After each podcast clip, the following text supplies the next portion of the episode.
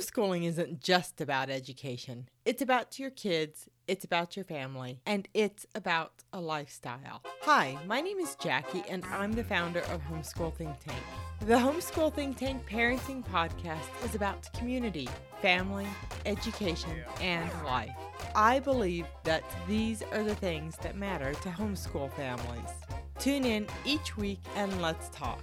I'll bring you a message from my heart, an expert interview, or an interview with the ultimate homeschooling experts, homeschool families like yours. Remember to check the link in the show notes below and you'll find an article that corresponds with this episode.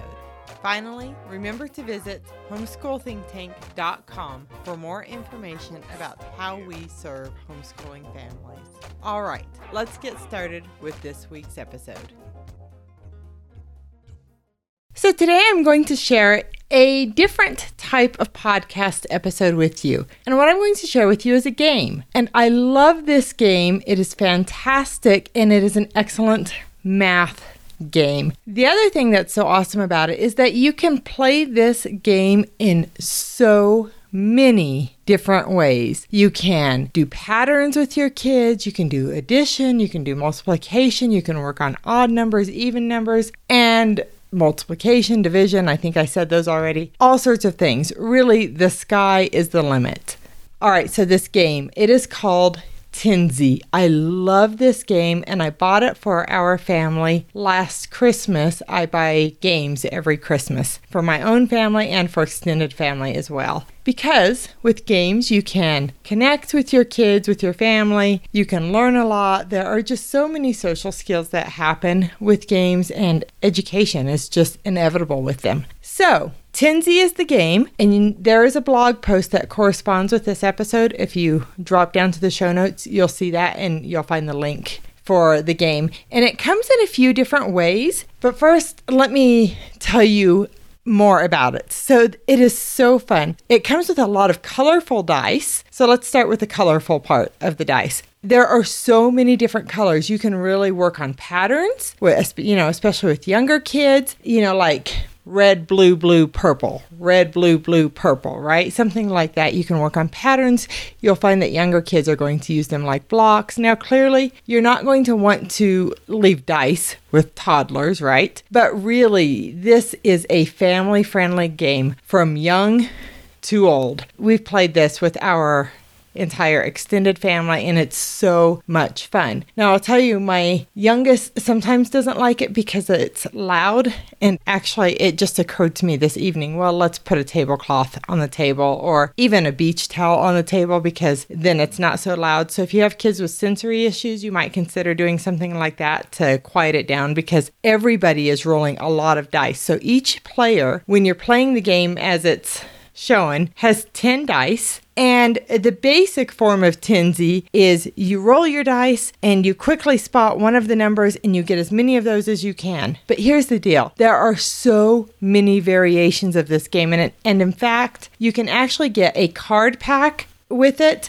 Like I said, it comes in different versions. But with the card pack, I really recommend getting that because it will start you really thinking about all sorts of fun ways to play the game. Literally 77 ways to play the game in the card pack. And I'm telling you, as you get to playing, your family will start making up your own games, your own versions, just your own rules, if you will. So that's what makes this game so fun, is you can play it so many different ways. And there are so many different skills that you will work on with this game inadvertently. So I grabbed some of the cards and I'll just share a few of them with you. And you'll see that this really is good for younger kids all the way to older kids. And literally, I would even play this with just adults. It's so fun. So one of the cards here is make a funny sound after each roll. So something simple, you know, and sometimes we'll do a dog sound or a cat sound. You know, it really gets people laughing. And then another one of the cards says,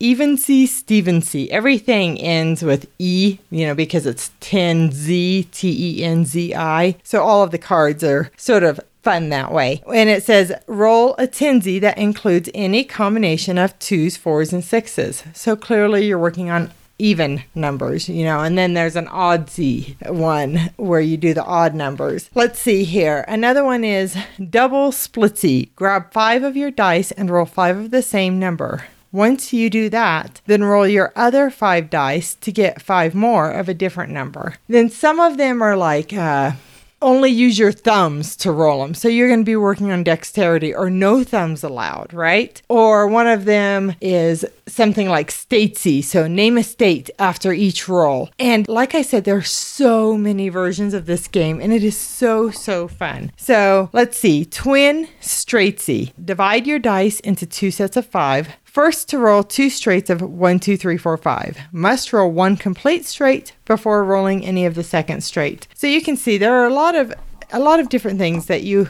work on. And like I said, you can just make up your own games. And then the dice, they're just fun. I know if I would have had this when my kids were, say, 5 or 6, they absolutely would have used those dice and played with them with their little figurine toys or dollhouse stuff or anything. My kids always use things for more than their intended purpose. And let's see, here's one. It says switchy. Choose a partner. One player rolls, then their partner rolls, then the other player rolls. So they go back and forth until you both have a Tenzi. So you're pairing up as partners. Anyway, I'm not going to go on too much about this. I just want you to know the game exists, that it is super fun, that there are so many colors, and you can do so many different things with this. And let me give you one other little piece of just something you can do with it that I haven't seen in the card deck. But before I had kids and homeschooled my kids, I was a physical education teacher. So something you could do is roll the dice, depending on where your kids are in their math skills. You could do adding or multiplying, and you know, maybe you get a 2 and a 6 and you multiply them, so for 12, and you do 12 crunches. So you can also use it to do physical activity, or, you know, 10 jumping jacks or whatever, you know, however your dice add up.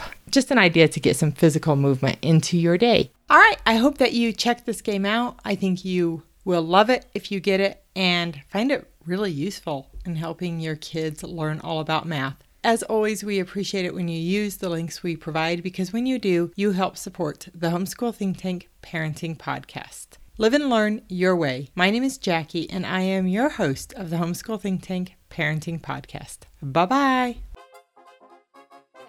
I want to say thank you for listening to the Homeschool Think Tank Parenting Podcast. If you've enjoyed this episode, I'd like to ask you to take a moment to follow this podcast and share it with a friend. Remember to check the show notes for a link to the article that corresponds with this podcast episode. In this article, we'll include any links that we mentioned in this episode.